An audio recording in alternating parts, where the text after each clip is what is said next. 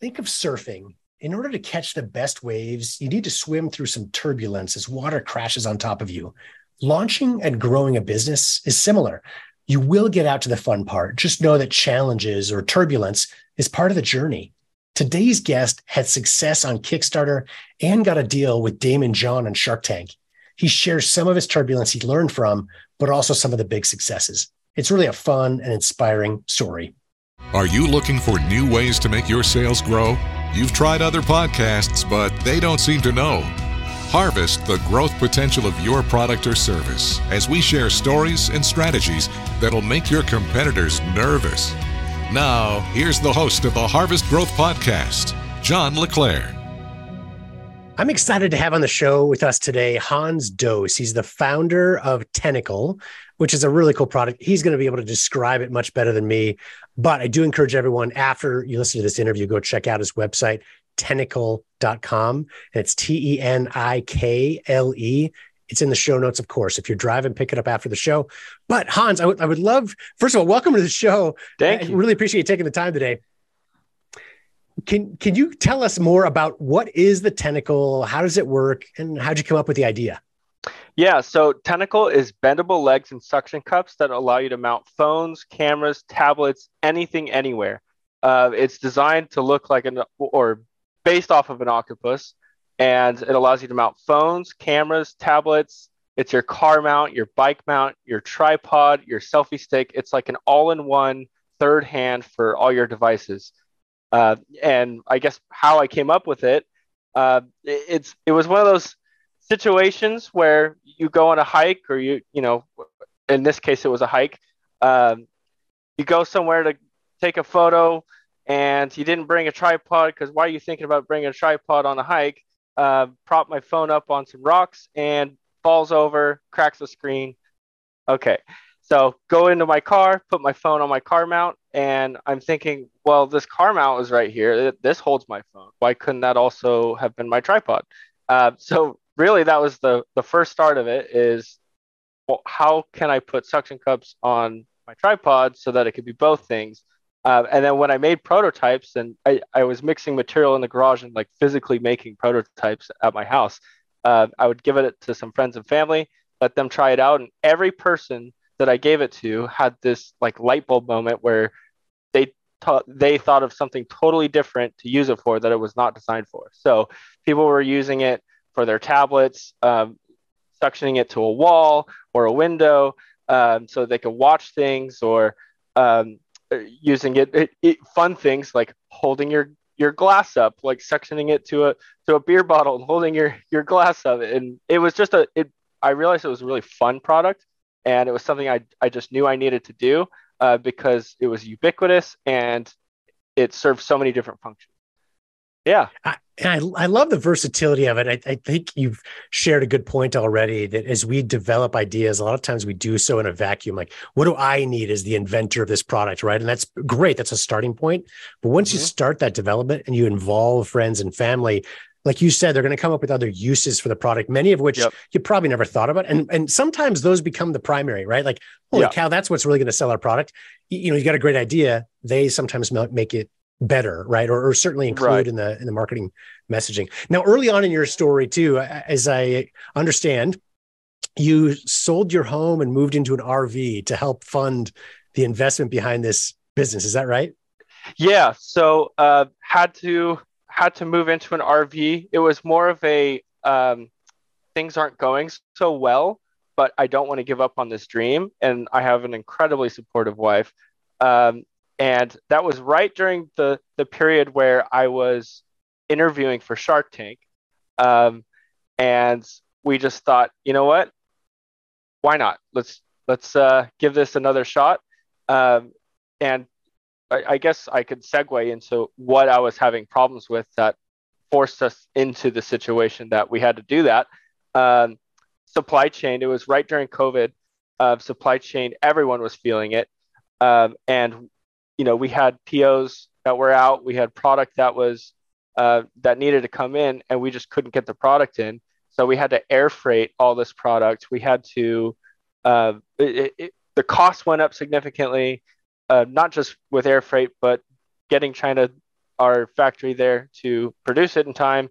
Uh, and then product still ended up late. So we lost out on, you know, good, good amount of dollars there and essentially kind of ran dry at one point. Um, and yeah, so we, we sold the farm and we, um, it, actually we were, we were renting at the time. So I do want to correct you. We, we didn't sell our house. Uh, but we decided, you know what, we just got to make this thing work, and we're gonna put everything into it. And so we moved into an RV to make it happen. Yeah, it's crazy.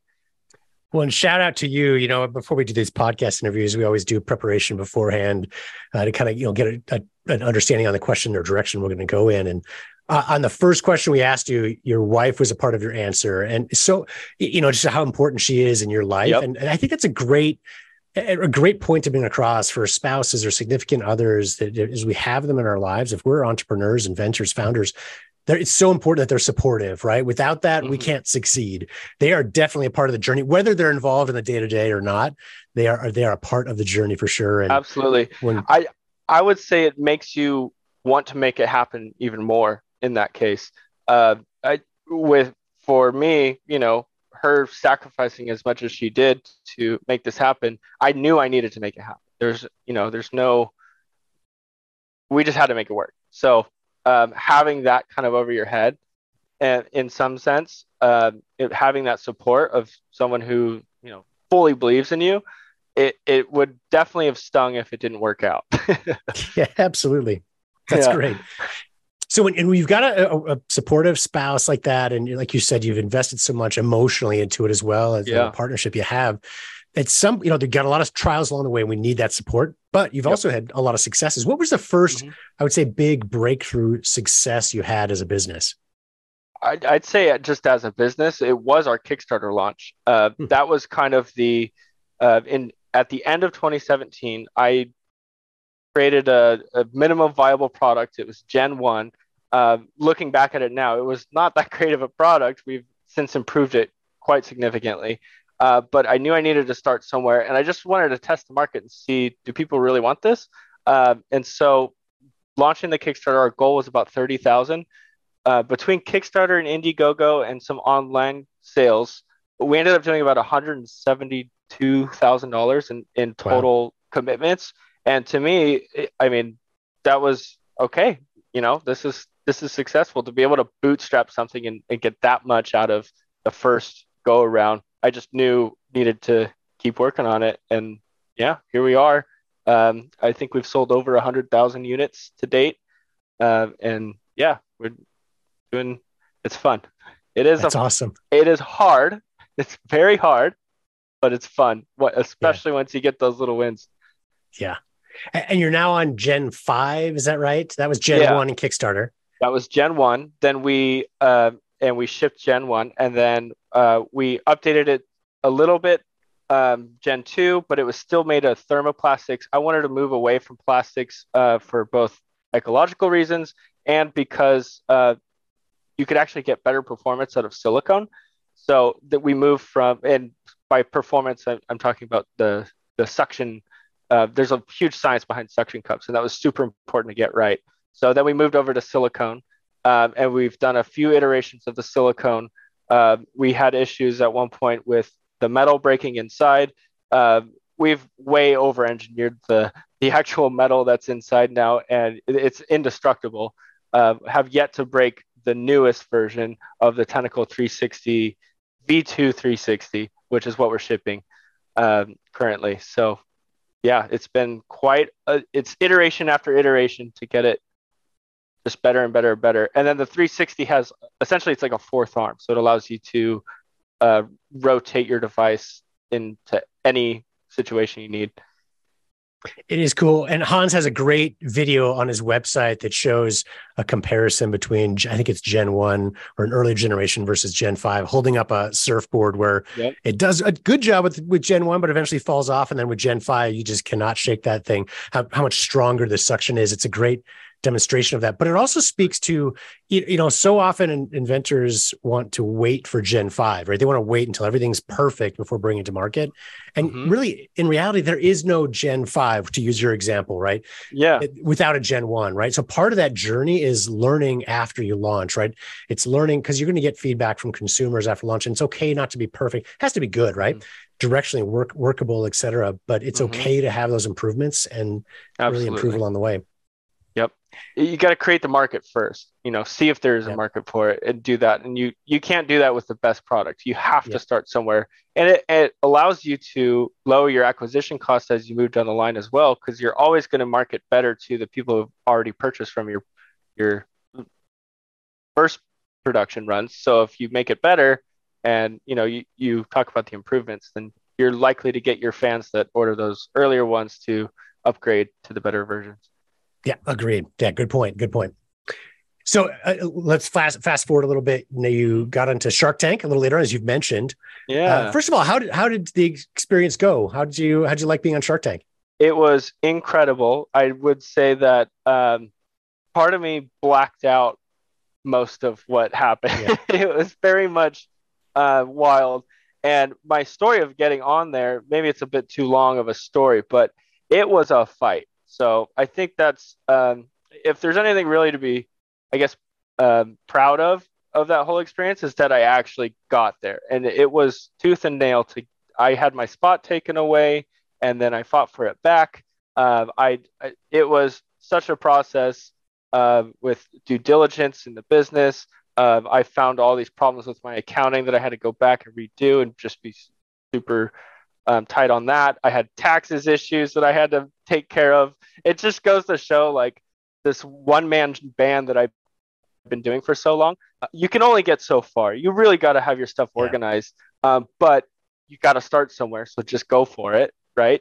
Uh, but yeah, it was it was quite the experience, and uh, I I would have been happy with any of the sharks, but I will say that I had in my mind already envisioned me getting a deal with Daymond, and I that's that was what happened. It was awesome. Yeah, and you had uh, two offers. It's a great clip, by the way. Uh, you know, Google, you can find videos for all these Shark Tank earrings if you haven't seen Hans on the episode. He does a great job. I love the props you brought out. Super energetic, really fun to see. So Thank I encourage you. the audience to go check it out as well. Why do you think so with, you got two offers, but mm-hmm. why specifically Daymond John, the one that ended up working with you and investing in you? Why do you think he chose to work with you? Um, I think that he related a lot of his own experiences with a lot of the challenges that I was facing at the time. Uh, I, I think he could see that, you know, I was, uh, how do you say it? I had the chutzpah to get it done. Um, and my reasonings for things not going so well wasn't because of my efforts. It wasn't because of what I was not doing, but it was, you know, circumstantial. And then on top of that, I think my honesty about everything, any investor in any realm, doesn't matter if you're on Shark Tank or you're just talking to your aunt and uncle or your your family or your friends or a you know a, a serious investor doing a series A round, they want to see that you're truthful. They want to get in business with someone who's going to be straightforward and upfront and honest. And sometimes those hard conversations, if you can get that out the way on the at the first get go, and you still have them, it's going to end up being a way better relationship long term. And I I do think that you know my openness and honesty about where I was at and not faking the funk uh, really led to to that uh, relationship to to start there and and go as well as it, it's been going. It's it's good advice. Again, you know, not all of our listeners are going to be on Shark Tank or right. even want to, right? But that's that's great advice. Whether Shark Tank is your ultimate goal, or investors, or whatever it might be, and bringing partners in your business, or even marketing mm-hmm. and sales messaging you work towards. That's a great combination. You said honesty and chutzpah. I'll have to look up the spelling of chutzpah to make sure I get that right in the show notes. Another word. I'm like I've never written that down. Hope I did that right in my notes, but I'll double check that to get in our show notes. Uh, but great, great advice. You know, you mentioned along the way you've had some challenges too, right? So those are a couple mm-hmm. of big successes on Kickstarter and Shark Tank, but like everybody else, uh, with successes or before successes, sometimes come some challenges. So, what's right. been maybe the biggest challenge you faced in your business or in your marketing? You know, um, I could say that it's a, a real tangible challenge. Um, I think every business is going to have its own tangible challenges. I'd say the biggest one has been the uh, the not straying from the path and just continuing to go forward um, and not losing sight of uh, of that end of the tunnel. You know, I, I think so many entrepreneurs, um, especially solopreneurs and inventors, they get started on something and and there's going to be challenge after challenge after challenge, and eventually it just it's so deflating. It's like, why am I even still doing this? Um, and I would say that that was the biggest challenge in this. Um, was I mean, I'm not changing the world. I have a really cool product that people love and, and impacts them in a small way.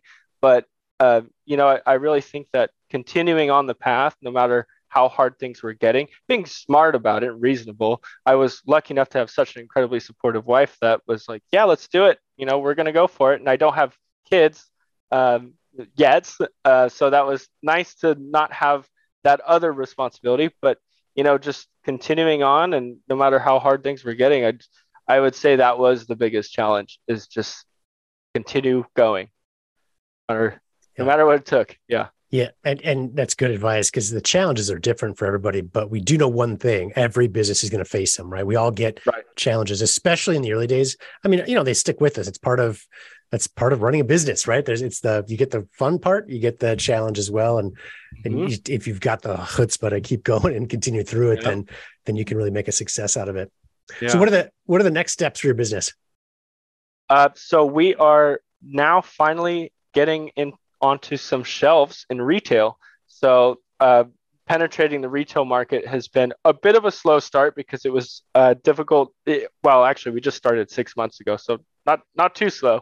Uh, but finally, um, entering some major retailers, um, and it's a lot of setup. You know, you may have a product ready to go, and they uh, a buyer would be excited to carry it in their store, but you know that that's just the first part there's a million other steps that come after that um, so yeah we're we're penetrating the retail space brick and mortar and um, opening our distribution up to get it out there in the hands people that's exciting encourage everyone to go to watch for it in retail but in the meantime of course check out his website again Tenikle, t-e-n-i-k-l-e dot com hans are, are there any resources that you you recommend any books podcasts et cetera that have been helpful along your journey?